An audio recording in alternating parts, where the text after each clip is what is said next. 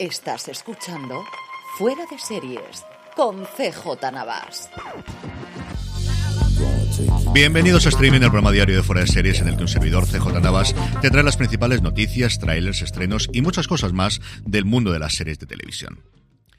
Edición del lunes 14 de noviembre, ya estamos prácticamente a mitad de mes. Antes de que vayamos con el contenido, permíteme recordarte que para estas próximas compras de Black Friday, de Navidades, de Reyes, si tienes pensado comprar en Amazon y lo haces desde amazon.fueradeseries.com, a ti te costará lo mismo y a nosotros nos estarás ayudando. Cualquier compra que hagas, simplemente entrar desde amazon.fueradeseries.com. Y arrancamos con una nueva adaptación de película que se convierte en serie. Buenas noches y buena suerte, la película que en su momento, en el 2005, no solo protagonizó George Clooney, sino que también fue responsable del guion y de la dirección, va a tener una adaptación en forma de miniserie de seis episodios para AMC que contará con el apoyo de Clooney, pero que fundamentalmente será responsabilidad de Jonathan Glazer, que trabajó recientemente en Better Call Saul y en Succession. Así que algo de serie moderna, desde luego que este buen hombre ha estado haciendo. El propio Glazer decía que no quería hacer una adaptación directa de la película, sino que, como gran admirador de la misma,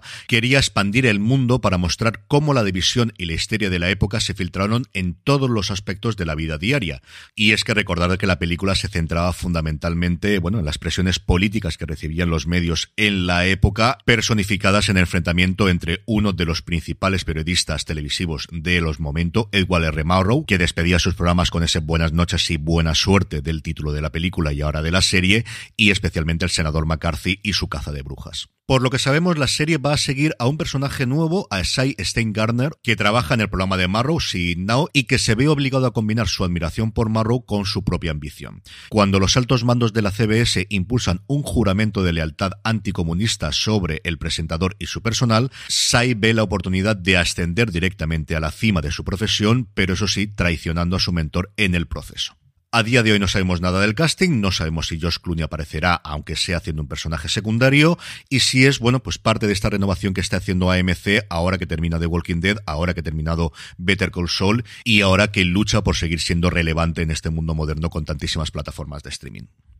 Pasando a España, HBO Max ya ha confirmado el estreno, la fecha de estreno del documental que más ganas tengo de ver este año en nuestro país. El 24 de noviembre llega La Sagrada Familia, no confundir con Sagrada Familia, sin el la delante, la serie de Manolo Caro para Netflix. Esta es La Sagrada Familia, la docuserie dirigida por David Trueba sobre el clan Puyol Ferrusola, que llevaba dos años ya en proceso y, como os digo, que se va a estrenar el próximo 24 de noviembre. Estará también en abierto, la podréis ver a las diez y media en Discovery Max, pero todos los episodios a partir de ahí estarán en la plataforma de Warner Media Discovery en nuestro país en HBO Max. Cuatro episodios de una hora, con la participación de más de medio centenar de personalidades del mundo de la política, el periodismo y la magistratura, de los cuales no han dado nombres y tampoco tenemos tráiler a día de hoy, contando pues el ascenso de Jordi Puyol y la posterior caída después de sus declaraciones en el 2014.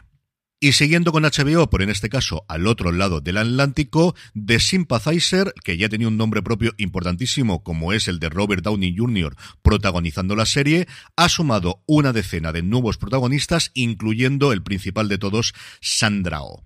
La serie se presenta como mitad thriller de espionaje y mitad sátira y gira alrededor de El Capitán, un espía comunista medio vietnamita, medio francés, durante los últimos días de la guerra de Vietnam y su exilio posterior en los Estados Unidos. Siguiendo en Estados Unidos, CBS intenta encontrar su nueva comedia de éxito y para ello ha fichado por un lado, delante de las cámaras, a Ashley Tisdale, la actriz conocida fundamentalmente por sus películas de Disney de High School Musical, en una comedia llamada Brutally Honest, brutalmente honesta, que toma inspiración de su vida y especialmente de su vida después de ser madre.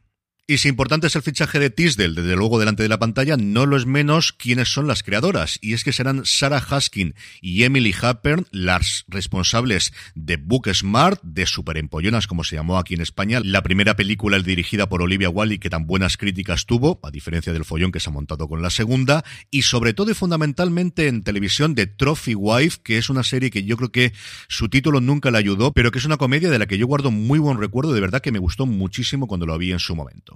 Y por último, dos cositas rápidas de industria. Por un lado, os hablaba la semana pasada cómo Netflix se podía meter con el deporte en directo, que volvían los rumores de que Netflix podría decidir cruzar esa línea roja, y el fin de semana pasado se confirmó que sí, que Netflix se va a meter con el directo, pero no con el deporte, sino con el stand-up. Y va a empezar a hacerlo pues con uno de los nombres más grandes que puede haber, que es Chris Rock, y como os digo, el gigante rojo va a emitir en directo su nuevo especial, el primero que hace para Netflix después de Tamborín del 2010 XVIII la emisión se hará de forma global y en directo el próximo 2023 y lo más importante es que no tenemos ni la fecha ni la hora, porque al final esto de emitir a todo el mundo pues tiene el problema de que lo que es una buena hora para Estados Unidos no lo es para Europa, como sabemos todos aquellos que hemos intentado ver las series de HBO que emiten a las 10 de la noche allí y aquí nos vamos a las 3 o las 4 de la mañana dependiendo del cambio de hora. Como os comento, esto suena a prueba de ver qué tal funcionan nuestros servidores cuando hay una emisión en directo y a partir de aquí veremos qué hace Netflix en los próximos años. Y la otra viene de Disney y es que la Casa del Ratón también parece que va a hacer recortes. Bob Chapek, en un memorando que ha mandado para celebrar, curiosamente, el centenario del estudio, en la misma decía que vienen tiempos complicados en el que va a haber que tomar decisiones duras e inconfortables y que probablemente comporten reducciones de staff, reducciones de personal. La compañía lleva cayendo un 40% en bolsa de lo que llevamos del año, el efecto de la inflación que se les está haciendo muy muy grande y también el del tipo de cambio. 190.000 personas trabajan en Disney, es cierto que al final pensar todo lo que tienen, incluidos los parques de atracciones y los cruceros, pero vienen malos tiempos y hasta Disney tiene que hacer desde luego recortes. En el apartado de trailers, Netflix por fin nos ha permitido ver un poquito de The Witcher, el origen de la sangre. La acción nos trasladará 1200 años antes de la serie madre y narrará la creación del prototipo de brujo y los sucesos que confluyeron en el momento clave de la conjunción de las esferas cuando los mundos de los monstruos, los humanos y los elfos se fusionaron. La serie llega el próximo 25 de diciembre a Netflix. Por su parte, Showtime nos ha mostrado las primeras imágenes de George y Tammy, la miniserie protagonizada por Jessica Chastain y Michael Shannon, metiéndose en la piel de los cantantes de country Tommy Wynette y George Jones. El tráiler la verdad es que no se anda con zarandajas y comienza con la grabación del Stand By Your Man, la canción más conocida desde luego de Tammy Wynette y una de las canciones country más conocida de todos los tiempos. La serie debuta en Estados Unidos el próximo 4 de diciembre. No sabemos por ahora si aquí la traerá Movistar Plus o tendremos que esperar a Sky Showtime. En el apartado de estrenos, Movistar Plus presenta Humo, una serie documental sobre avistamientos ovnis en los años 60 en España, bastante, bastante curiosa, la verdad es que me llama muchísimo la atención. Y como ya estamos haciendo las últimas semanas los lunes, os traemos también el top 10 de Just Watch. Ya sabéis esta plataforma y aplicación que os permite saber fundamentalmente dónde se puede ver cada una de las películas y series, en qué plataforma en nuestro país. Esta semana hemos tenido bastante movimiento, no grandes novedades, pero sí bastante movimiento. En el 10 se encuentra The Bear, el oso, esa maravilla que se puede ver en Movistar Plus. Hasta el 9 sube The Peripheral, la serie de Prime Video. Y en el 8 Big Bang, que sí, que ha terminado hace mucho ya, pero es que la gente la sigue viendo. Es una de esas comedias que como Friends o como la que se avecina, a la gente le alegra el día y todos los días pues ven uno o dos episodios. En el 7 se encuentra Star Wars Andor, que de verdad es lo mejor que creo que está emitiéndose actualmente en televisión. ¿Qué episodios ha marcado? Y nos quedan solamente dos. En el 6, Ricky Morty, que sigue teniendo una legión de seguidores brutal.